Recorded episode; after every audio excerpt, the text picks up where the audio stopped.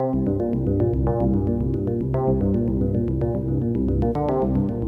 Le civisme fiscal, défini comme la motivation intrinsèque du paiement de l'impôt, est un aspect primordial des systèmes fiscaux puisque la plupart d'entre eux doivent l'essentiel de leurs recettes au respect spontané de leurs obligations par les contribuables. Docteur Abdoulaye comment peut-on améliorer ce civisme fiscal? C'est casser le consentement volontaire à l'impôt des particuliers et des entreprises peut être amélioré grâce à une compréhension plus fine des liens complexes entre mesures répressives confiance dans l'administration et facilité de paiement de l'impôt. Et cela passe par une simplification du dispositif normatif et une optimisation du déploiement de l'infrastructure opérationnelle, notamment par le biais d'une digitalisation intégrale des procédures.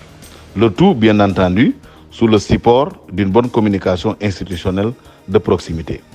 Le Sénégal a posé un pas décisif dans le cadre des efforts consentis pour le civisme fiscal par le trichement d'un code général des impôts simplifié et l'institution de la télédéclaration, du télépaiement, du dépôt des états financiers en ligne et un réaménagement des espaces d'accueil des contribuables.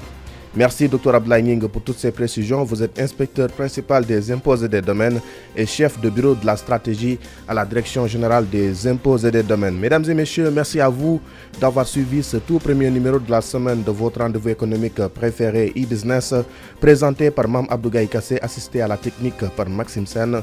Nous vous donnons rendez-vous demain à la même heure dans Dakar Direct.